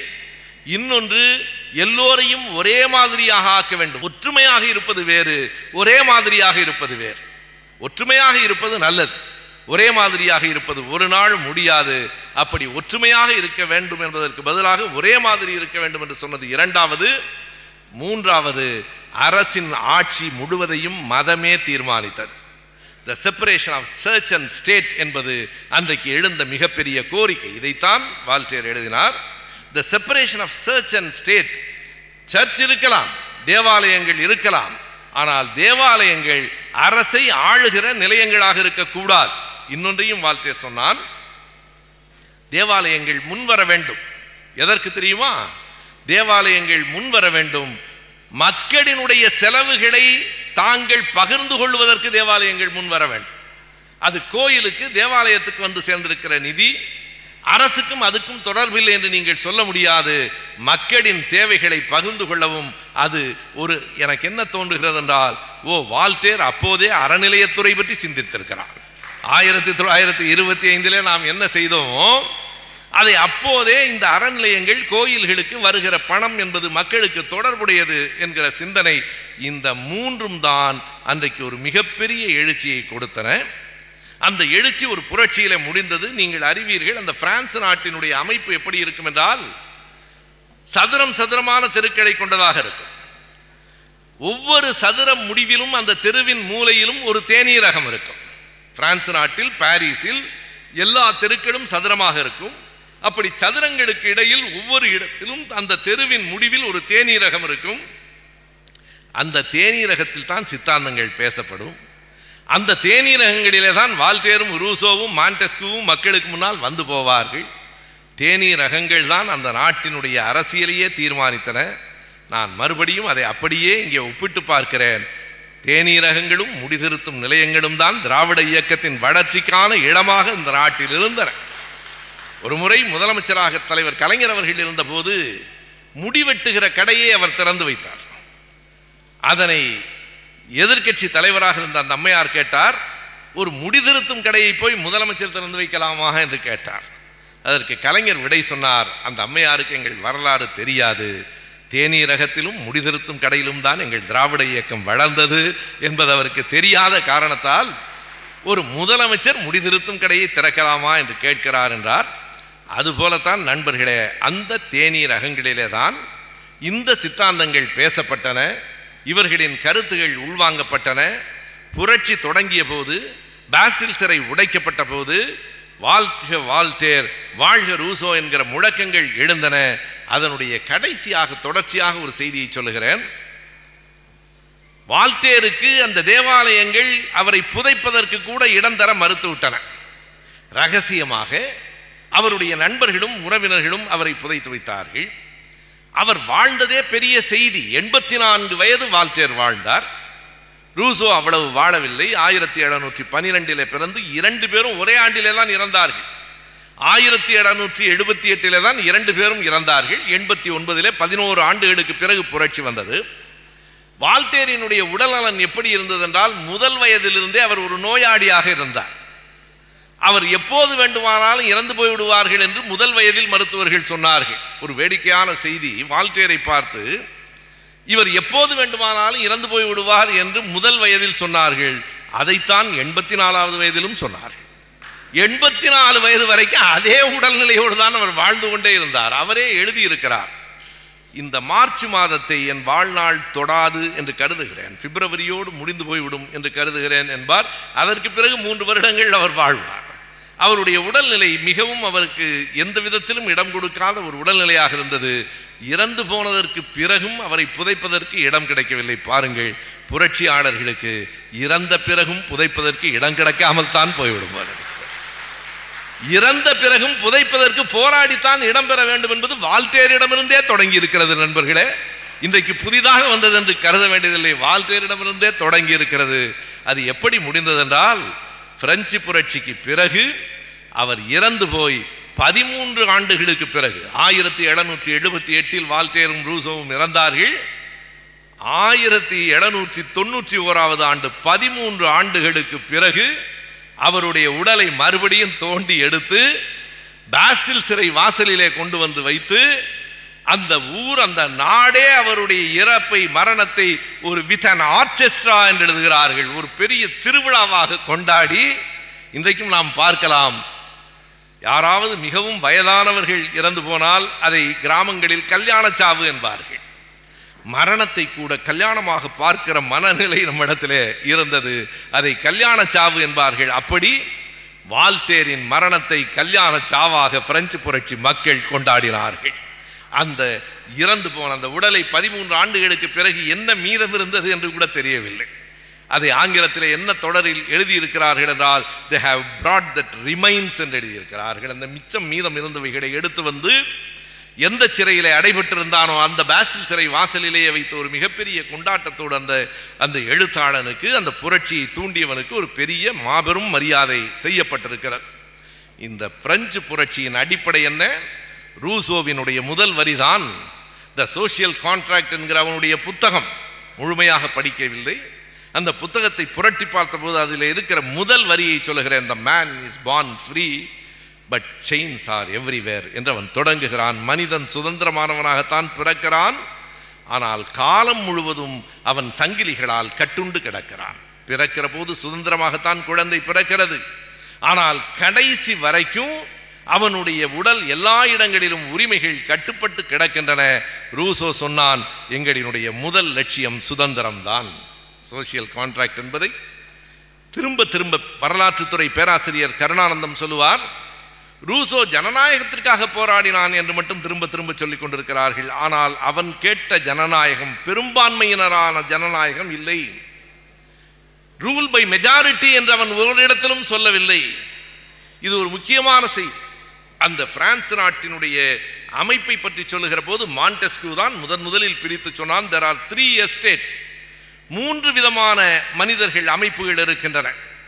ஒன்று மொனார்கி இன்னொன்று அரிஸ்டோகிரசி மூன்றாவது காமன்ஸ். அரச வம்சத்தை சார்ந்தவர்கள் பாதிரிமார்கள் மத ஆதிக்கம் கொண்டவர்கள் காமன்ஸ் பொதுமக்கள். அந்த மதகுருமார்கள் எவ்வளவு பேர் இருந்தார்கள்? ஒரு லட்சத்தி முப்பதாயிரம் பேர். அந்த அரிஸ்டோக்ரட்ஸ் ஒரு மிகப்பெரிய பணக்காரர்கள் செல்வர்கள் ரெண்டு லட்சம் பேர். மீதம் உள்ள தொண்ணூற்றி ஐந்து பேரும் தொண்ணூற்றி ஐந்து விழுக்காட்டினரும் காமன்ஸ் பொதுமக்கள். இதில் இவர்கள் இரண்டு பேர் மீதும் கூட அந்த மதம் ஆதிக்கம் செலுத்திய காரணத்தால் சுதந்திரம் என்பதே அந்த நாட்டில் இல்லாமல் போயிற்று. என்ன முழக்கம் எழுந்தது? மூன்றே மூன்று சொற்கள் தான் நண்பர்களே. சுதந்திரம் சமத்துவம் சகோதரத்துவம். பிரெஞ்சு புரட்சியின் அடிநாதமாக விளங்கிய சொற்கள் மூன்று தான். சுதந்திரம் சமத்துவம் சகோதரத்துவம். அதை ஆங்கிலத்தில் லிபர்ட்டி ஈக்குவாலிட்டி அண்ட் ஃப்ராட்டர்னிட்டி என்று சொல்லுவார்கள். அந்த மூன்று சொற்களை அம்பேத்கர் தன்னுடைய நூலில் திரும்ப திரும்ப எழுதுகிறார். எழுதுகிற போது இன்னொன்றையும் சேர்த்து எழுதுகிறார். இந்த மூன்று சொற்களையும் நான் பிரெஞ்சு புரட்சியிலிருந்து எடுக்கவில்லை. நான் புத்தனிடமிருந்து எடுத்தேன். மறுபடியும் அவர் எழுதுகிறார். நீங்கள் எண்ணி பார்க்கலாம். பிரெஞ்சு புரட்சி மிகப்பெரிய புரட்சி தான் சுதந்திரத்துக்கும் சமத்துவத்திற்கும் சகோதரத்துவத்திற்கும் அவர்கள் போராடிய புரட்சி தான் ஆனால் எப்போது? பதினெட்டாம் நூற்றாண்டு. இயேசுவின் காலம் எது? இயேசு புத்தனின் காலம். இயேசுவுக்கும் பல நூற்றாண்டுகளுக்கு முன்னால் வாழ்ந்த புத்தன் தான். உண்மையாக சொல்லுகிறேன் ஆதிக்கத்தை எதிர்த்து முதல் குரல் கொடுத்த போராடி புத்தன் தான். எனவேதான் புத்தன் சொன்னான் இந்த சத இந்த வரிசையிலேயே இருக்கிறது. சுதந்திரம் சமத்துவம் சகோதரத்துவம். சில நேரங்களில் இந்த சொற்கள் இந்த முடக்கங்களினுடைய வரிசை மாறிப்போனால் கூட பொருள் மாறிப்போகும் அம்பேத்கரினுடைய முடக்கங்களை பற்றி சொல்லுகிற போது பலரும் இந்த வரிசையை மாற்றி தவறாக சொல்லுவார்கள். கற்பி ஒன்று சேர் போராடு என்று சொல்லுவார்கள். ஆனால் அம்பேத்கர் அப்படி சொல்லவில்லை. கற்பி போராடு ஒன்று சேர் என்று தான் சொன்னார். என்ன வேறுபாடு? எஜுகேட் அஜிடேட் அண்ட் யுனைட் ஏன் அப்படி சொன்னார் என்றால் முதலில் கற்பி இரண்டாவது போராடு. உங்களுக்குள் ஏற்படுகிற ஒற்றுமை எப்படி இருக்க வேண்டும் என்றால் போராட்ட ஒற்றுமையாக இருக்க வேண்டும். இதை லெனின் சொன்னான் this is called fighting unity என்றான். பெரியாரையும் அம்பேத்கரையும் எது ஒன்றாக இணைத்து வைத்தது? இவர் பிறந்த மண் வேறு அவர் பிறந்த மண் வேறு. இவர் பேசிய மொழி வேறு அவர் பேசிய மொழி வேறு. இவர் வாழ்ந்த சூழல் வேறு அவர் வாழ்ந்த சூழல் வேறு. எது ஒருங்கிணைத்ததென்றால் ஒடுக்கப்பட்ட மக்களுக்காக போராட வேண்டும் என்ற எண்ணத்தால் இரண்டு பேரும் ஒருங்கிணைந்தார்கள் என்பதுதானே வரலாறு. அதைத்தான் லெனின் இட்ஸ் ஃபைட்டிங் யூனிட்டி என்று சொல்லுவான். ஒரு போராட்டத்தில் விளைகிற ஒற்றுமை தான் நிற்கும். நீங்கள் தமிழன் என்பதால் எல்லோரும் ஒன்று சேர்ந்து விட முடியுமா? நான் ஒரு காலகட்டத்தில் ஒரு கூட்டத்திலே சொன்னேன் சந்தன காட்டிலே உள்ளே இருக்கிற வீரப்பனும் தமிழன் தான் அவனை தேடிக்கொண்டிருக்கிற தேவாரமும் தமிழன் தான் இரண்டு பேரும் தமிழர்கள் என்பதற்காக ஒருங்கிணைய முடியுமா? ஒருங்கிணையவே முடியாது. காரணம் வீரப்பன் நல்லவர் என்று நான் சொன்னேன். அது வேறு நண்பர்களே அது என் கருத்து. அது என் கருத்து. எனவே ஒற்றுமை என்பது போராட்டத்தின் அடிப்படையில் வருகிற ஒற்றுமைதான். எனவே வரிசையை கூட மாற்றாதீர்கள். எஜுகேட் யுனைட் அல்ல. எஜுகேட் அஜிடேட் அண்ட் யுனைட் என்பதுதான் அம்பேத்கர் சொல்லி இருக்கிற வரி. அதை போல லிபர்ட்டி ஈக்குவாலிட்டி அண்ட் ஃப்ராட்டர்னிட்டி என்பதுதான் அன்றைக்கு புத்தன் சொன்னது. ஏறத்தாழ அதே சொற்களை எனக்கு தெரியாது. புத்தனிடத்திலே இருந்து எடுக்கப்பட்டது என்று நாம் சொல்ல முடியாது. இன்றைக்கு இருப்பது போல அன்றைக்கு தொலை தொடர்புகள் எளிதாக இல்லை. புத்தன் சொன்னதை பிரெஞ்சு நாட்டு மக்கள் அறியாமல் கூட இருக்கலாம். ஆனால் மறுபடியும் பதினெட்டு இருபது நூற்றாண்டுகளுக்கு பிறகு அதற்கான தேவை வந்தது.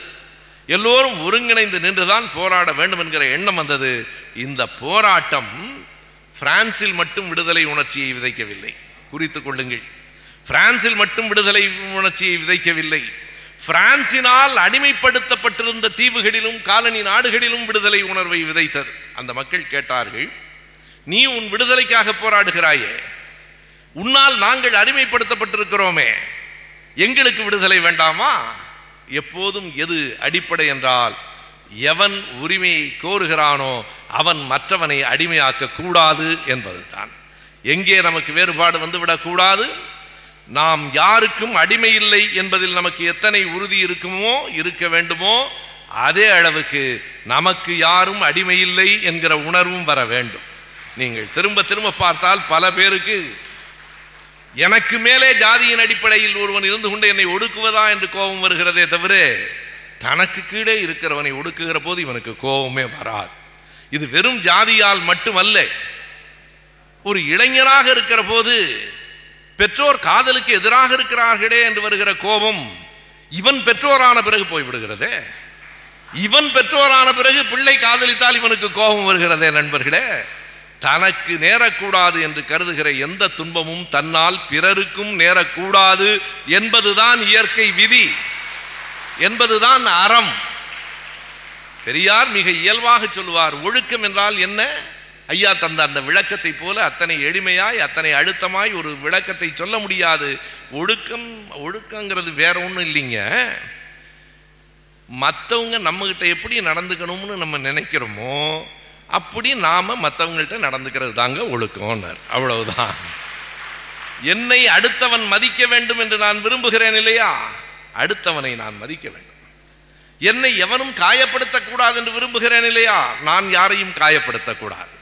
இதை ஜெயின் தனிகு என்கிற அந்த தீவில் இருக்கிற மக்கள் கேட்டார்கள். அந்த தீவின் இப்போதைய பெயர் ஹைடி என்பது. ஹெச்ஏஐடிஐ நீங்கள் எதற்காக என்றால் இந்த பிள்ளைகள் தேடுகிற இயல்புடையவர்கள் என்பதற்காக. ஹைட்டியன் ரெவல்யூஷன் என்று போட்டால் அதிலே இருந்து பல செய்திகள் உங்களுக்கு கிடைக்கும். அந்த ஹைத்திய நாட்டு நடைபெற்ற புரட்சி அது வேடிக்கையானது. அந்த புரட்சி எதற்காக எப்படி தொடங்கிட்டென்றால் அவர்கள் அப்போது பிரான்ஸ் நாட்டின் காலனியாக இருந்தார்கள். அந்த மக்கள் கேட்டார்கள் உங்கள் விடுதலை குரல் விடுதலை முழக்கம் விடுதலை போராட்டம் அதற்கான புரட்சி நியாயமானது. முதலில் எங்கள் அடிமைத்தழையை விட்டுவிட்டு நீங்கள் போராடுங்கள். ஹைத்தியன் ரெவல்யூஷன் நடந்ததற்கு பிறகு ஆயிரத்தி எண்ணூற்றி நான்காவது ஆண்டு அந்த ஹைட்டி என்கிற அந்த ஒரு தீவும் கூட விடுதலை பெற்றது. எனவே பிரெஞ்சு புரட்சியினுடைய வீச்சு உலகத்தின் பல நாடுகளுக்கும் பரவிற்று. பல நூற்றாண்டுகளுக்கு திரும்ப திரும்ப அந்த பிரெஞ்சு புரட்சி பேசப்பட்டது. இந்த பிரெஞ்சு புரட்சிக்கு வால்டேரும் ரூசோவும் உறுதுணையாக இருந்தார்கள் என்று நாம் சொல்லுகிற போது நான் புத்தகங்களை படிக்கிற போதுதான் நானும் புதிதாக ஒன்றை தெரிந்து கொண்டேன். அவர்கள் இரண்டு பேரும் அப்படி இணக்கமாக இல்லை. சோசியல் கான்ட்ராக்ட் என்கிற ரூசோவின் புத்தகத்தை உலகமே வரவேற்கிறது. இன்றைக்கும் சோசியல் கான்ட்ராக்ட் என்கிற அந்த நூல் பாராட்டப்படுகிறது. அதை பற்றி வரலாற்று ஆசிரியர்கள் என்ன சொல்லுவார்கள் என்றால் the Rousseau's social contract has become Bible of the revolution என்று எழுதுவார்கள். புரட்சியாளர்களின் கைகளில் அது ஒரு பைபிளை போல இருந்தது. அவன் சொல்லுகிறேன் நான் முதலில் குறிப்பிட்டேனே நாட் ரூலிங் பை மெஜாரிட்டி அப்படி அல்ல. நாம் இப்போதும் ஜனநாயகம் என்றால் பெரும்பான்மையினர் ஆழ்வது என்று கருதி கொண்டிருக்கிறோம். இல்லை நண்பர்களே சிறுபான்மையினரையும் மதித்து ஆழ்வதற்குத்தான் ஜனநாயகம் என்று பெயரே தவிர பெரும்பான்மையினர் சிறுபான்மையினர் மீது ஆதிக்கம் செலுத்துவது ஜனநாயகம் இல்லை. இந்த சிந்தனையை முதலில் விதைத்தவன் ரூசோ தான். அப்படி விதைக்கிற போது நீங்கள் எண்ணி பார்த்தால் அந்த ஜனநாயகம் பற்றிய அவனுடைய அந்த ரூசோவின் சிந்தனையிலே இருந்து அதனை அந்த மக்கள் கைகளிலே பெற்றார்கள். என்ன வியப்பாக இருக்கிறது என்றால் அந்த சோசியல் கான்ட்ராக்ட் சமுதாய ஒப்பந்தம். அந்த சோசியல் கான்ட்ராக்ட் என்கிற புத்தகத்தை பிரான்சிலே மட்டுமில்லை வெளி உலகத்திலேயும் அத்தனை பேரும் வரவேற்றார்கள். கடுமையாக எதிர்த்த ஒரே ஒரு மனிதன் வால்டேர் மிக கடுமையாக வாழ்த்தேர் எதிர்த்தான். அவன் சொன்னான் இரண்டாவதாக ஒரு புத்தகத்தை ரூசோ எழுதினான் சமுதாய பேதங்களின் மூலங்களை பற்றிய ஆராய்ச்சி. அது அந்த இரண்டாவது புத்தகம். அதற்கும் பெரிய பாராட்டு கிடைத்தது. தன் புத்தகத்தை மூத்த எழுத்தாளன் என்கிற முறையிலே வால்டேருக்கு அவன் அனுப்பி வைத்தான். சரியாக சொன்னால் வால்டேர் தான் பிரான்சிலே பிறந்தவன் பாரிஸிலே. ரூசோ ஜெனீவாவிலே பிறந்தவன். ஜெனீவா என்பது இன்றைக்கு சுவிட்சர்லாந்தில் இருக்கிற ஒரு பகுதி. இன்றைக்கும் நீங்கள் ரூசோ பிறந்த மண் எது என்று கேட்டால் சுவிட்சர்லாந்து என்று தான் சொல்லுவார்கள். சுவிட்சர்லாந்தை பற்றி நீங்கள் அத்தனை பேரும் அறிந்தாக வேண்டும். ஒரு சின்னஞ்சிறிய தேசம். அந்த சின்னஞ்சிறிய தேசத்தில் அத்தனை ஜனநாயகம் இன்றைக்கு வரைக்கும். ஜெனீவாவுக்கு போனால் அங்கே இருக்கிறவர்கள் எல்லாம் பிரெஞ்சு மொழி பேசுவார்கள். ஜூரிக் பேர்ன் போன்ற பகுதிகளுக்கு போனால் ஜெர்மானியர்களினுடைய டொச்சு மொழி பேசுவார்கள். லுக்கானாவுக்கு போனால் இத்தாலிய மொழி பேசுவார்கள். அவர்கள் மண்ணின் மொழியும் ஒன்று இருக்கிறது. நான்கு மொழிகளிலும் அந்த நாட்டில் எந்த ஓர் அறிக்கை வந்தாலும் நான்கு மொழிகளிலும் வரும். ஆனால் பதினெட்டாம் நூற்றாண்டில் லத்தீன் மொழியை படிக்க சொன்னார்கள் என்பதற்காக ரூசோ கோவப்பட்டு எழுதுகிறான் எல்லா குப்பைகளையும் கல்வி என்கிற பெயரில் எங்கள் மீது திணிக்காதீர்கள் என்று சொல்லுகிறான். தாய்மொழியில் தான் படிப்போம் என்கிறார் நீங்கள் பாருங்கள் பிரெஞ்சு புரட்சிக்கும் இன்றைய நிலைக்கும் எத்தனை ஒற்றுமைகள்? தாய்மொழியில் தான் படிப்போம் என்றார்கள் பிரெஞ்சு மக்கள். மதம் ஆட்சி செலுத்தக்கூடாது என்றார்கள் பிரெஞ்சு மக்கள். எங்கள் உணவை எங்கள் உடையை எங்கள் பண்பாட்டை நாங்கள் தீர்மானிப்போம் என்றார்கள் பிரெஞ்சு மக்கள். பிரெஞ்சு அரசாங்கம் ஏற்கவில்லை புரட்சி வெடித்தது. எந்த அரசாங்கமும் இதை புரிந்து கொள்ள வேண்டும் என்பதற்காக சொல்லுகிறேன். எதையும் திணிக்காதீர்கள். திணிக்கப்படுகிற எந்த ஒன்றும் செரிக்காது.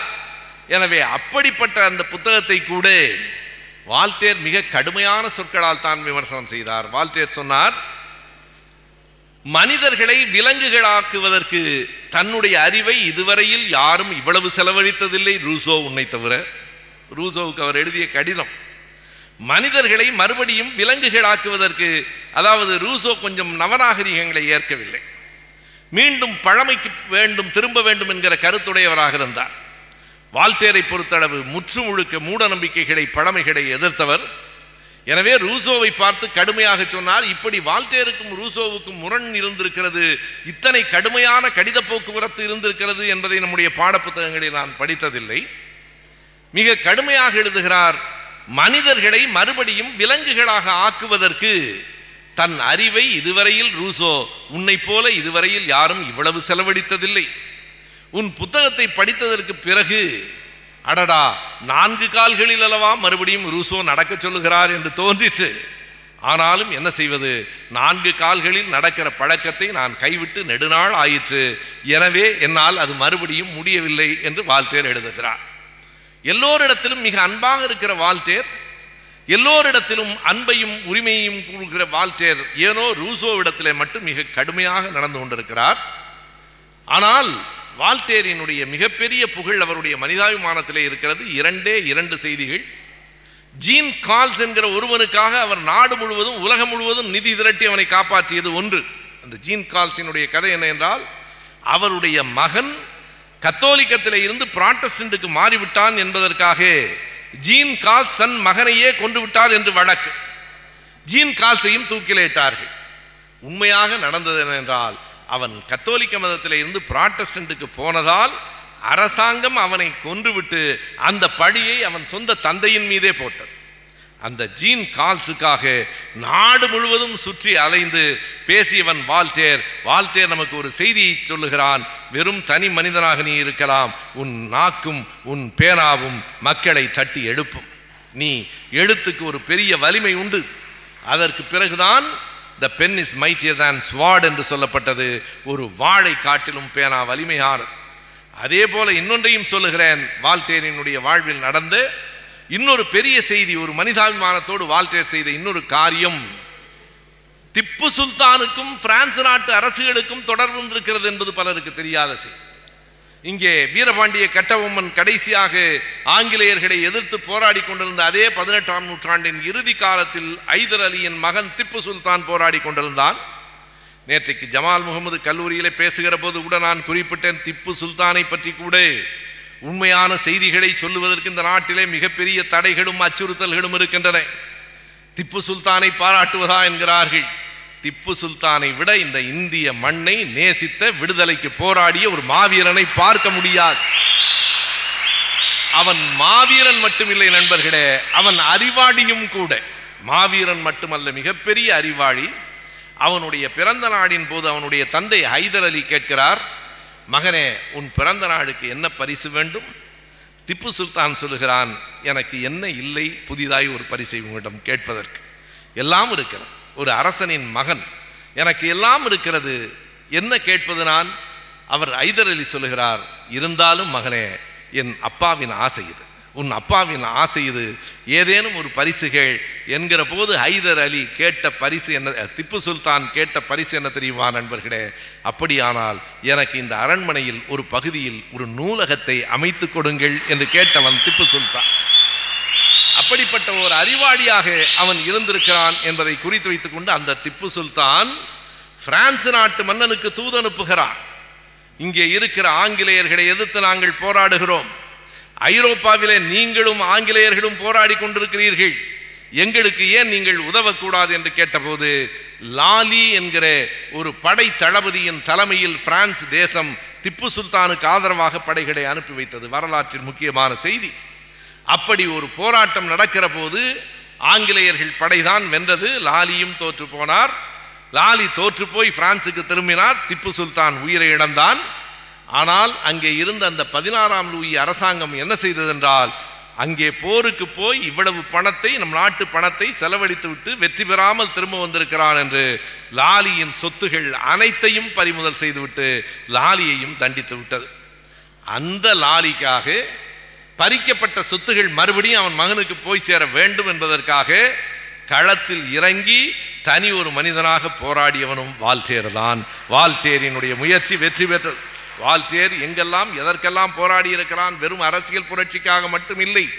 ஒரு தனி மனித மனித நேயத்தோடும் தனி மனித உரிமைகளுக்காகவும் சாகும் வரை போராடியவன் தான் வால்டேர் அதை போலவே அந்த கருத்துக்களை ஒட்டுமொத்தமாக சமூகத்திலே வெறும் அரசு தீர்மானிக்கிற ஒன்றாக எல்லாம் இருக்கக்கூடாது. மக்களின் தீர்மானமாக இருக்க வேண்டும் என்று சொன்ன சோசியல் கான்ட்ராக்ட் என்கிற புத்தகத்தை தந்தவன் ரூசோ. இவர்களை பற்றியெல்லாம் நான் சொல்லி இருக்கிற செய்திகள் இப்போதும் ஏறத்தாழ பதினைந்து பக்கங்கள் நான் திரட்டிய குறிப்புகளிலிருந்து நான்கைந்து பக்கங்கள் மட்டும்தான் சொல்லியிருப்பேன் என்று கருதுகிறேன். இங்கே பேசியதற்கு பிறகு எனக்கு தோன்றுகிறது. இங்கே பேசிய நேரம் இல்லாத காரணத்தால் இன்னமும் பேசாமல் போன செய்திகளை எல்லாம் சேர்த்து இன்னும் இரண்டு நாள்களில் அப்படியே நினைவிலிருந்து ஒரு நூலாக ஆக்கிவிடலாமா என்று எண்ணுகிறேன். அப்படி ஒரு நூல் வருமானால் அதற்கும் இந்த அரங்கமே காரணமாக இருக்கிறது. இத்தனை கனமான செய்திகளை ஒரு மணி நேரத்திற்கும் மேலாக கேட்ட இந்த அரங்கமே மறுபடியும் என்னை படிக்க தூண்டுகிறது. என் பேச்சு உங்களை படிக்க தூண்டுகிறதோ இல்லையோ நீங்கள் காட்டுகிற பொறுமையும் உங்கள் கேட்டுக்கொண்டிருக்கிற அமைதியும் என்னை மீண்டும் படிக்க தூண்டுகிறது. படிப்போம். வாருங்கள் நண்பர்களே வாருங்கள் நண்பர்களே சேர்ந்து படிப்போம். சாகும் வரை படிப்போம். படிப்பு என்பதே நம்மை ஒரு நாளும் கைவிடாத ஆயுதமாக நம் கைகளில் இருக்கும். உங்களுக்கு என் உரையை முடிப்பதற்கு முன்னால் ஒரு குறிப்பை சொல்லிவிட்டு முடிக்கிறேன். ஆல்டேர் ரூசோ பற்றிய செய்திகள் பிரெஞ்சு ரெவல்யூஷன் பற்றிய அத்தனை புத்தகங்களிலும் இருக்கின்றன அளவில் மிக குறைவாக இருக்கின்றன. நீங்கள் எந்த நூலகத்துக்கு போனாலும் பிரான்ஸ் நாட்டினுடைய வரலாற்றை தேடினால் ஒரு அடுக்கு முழுவதும் பிரான்ஸ் நாட்டு வரலாற்றை பற்றிய நூல்கள் இருக்கும். அவற்றில் பிரெஞ்சு புரட்சி பற்றிய நூல்கள் குறிப்பிடத்தக்க அளவில் இருக்கும். ஆனாலும் இத்தனை விரிவாக செய்திகளை பெற வேண்டுமென்றால் நான் சொல்லுகிற புத்தகத்தை தேடுங்கள் எனக்கு வியப்பாக இருக்கிறது. இப்படி ஒரு மனிதனால் அல்லது மனிதர்கள் இரண்டு பேரால் இவ்வளவு பெரிய புத்தகத்தை எழுத முடியுமா என்று எனக்கு தெரியவில்லை. வில் அண்ட் ஏரியல் டியூரண்ட் என்கிற கணவனும் மனைவியும் சேர்ந்து எழுதிய வில் டியூரண்ட் என்பது அவருடைய பெயர் ஏரியல் டியூரண்ட் என்பது அவருடைய மனைவியின் பெயர். பல ஆண்டுகள் உலகம் முழுவதும் சுற்றித் திரிந்து தொலைதூர கிழக்கு நாடுகளில் தொடங்கி அமெரிக்கா வரைக்கும் இருக்கிற அத்தனை நாடுகளினுடைய வரலாற்றிலிருந்தும் பல செய்திகளை தொகுத்து எழுதியிருக்கிறார்கள். அந்த புத்தகத்தினுடைய பெயர் த ஸ்டோரி ஆஃப் சிவிலைசேஷன் என்பது பதினோரு தொகுதிகள் இருக்கின்றன. ஒவ்வொரு தொகுதியிலும் எண்ணூறு தொள்ளாயிரம் பக்கங்கள் இருக்கின்றன. பதினோரு தொகுதிகள் இருக்கின்றன. த ஸ்டோரி ஆஃப் சிவிலைசேஷன் நான் முதலிலேயே சொன்னேன். இது பொதுக்கூட்டம் இல்லை கருத்தரங்கம் இல்லை. இது ஒரு வகுப்பறை. சேர்ந்து படிக்க வேண்டும் என்பதற்காகவே அந்த புத்தகத்தின் பெயரையும் நான் உங்களுக்கு சொல்லுகிறேன். த ஸ்டோரி ஆஃப் சிவிலைசேஷன் அந்த வில் டியூரண்ட்டை நீங்கள் அறிந்திருப்பீர்கள். அவர்தான் த ஸ்டோரி ஆஃப் ஃபிலாசபி என்று ஆயிரத்தி தொள்ளாயிரத்தி இருபத்தி ஆறில் எழுதிய அந்த புத்தகம் சாக்ரட்டிஸ் தொடங்கி அத்தனை தத்துவாசிரியர்களை பற்றிய செய்திகளையும் நமக்கு தருகிறது. அது சின்ன நூல்தான். ஆனால் த ஸ்டோரி ஆஃப் சிவிலைசேஷன் என்பது மிகப்பெரிய பதினோரு தொகுதிகளை கொண்ட நூல். அதிலே ஒன்பது பத்தாவது இரண்டு தொகுதிகளும் பிரெஞ்சு புரட்சியினுடைய பல கூறுகளை சொல்லுகின்றன. நான் எங்கிருந்து எடுத்தேன் என்பதையும் சொல்லுவதுதான் படிப்பு. எல்லாவற்றையும் நாம எதையும் கண்டுபிடிக்கப் போவதில்லை. படித்து அறிந்தவைகளைத்தான் உங்களோடு நான் பகிர்ந்து கொண்டேன். எதற்காக என்றால் மறுபடியும் மறுபடியும் நாம் எல்லோரும் சேர்ந்து படிக்க வேண்டும் என்பதற்காக. வாருங்கள் படிப்போம். வாய்ப்புக்கு நன்றி. வணக்கம். அது உன் கடவுளை விட உன் சாஸ்திரத்தை விட உன் முன்னோரை விட உன் வெங்காயம் விளக்கமாத்தை விட உன் அறிவு பெருசு அதை சிந்தி.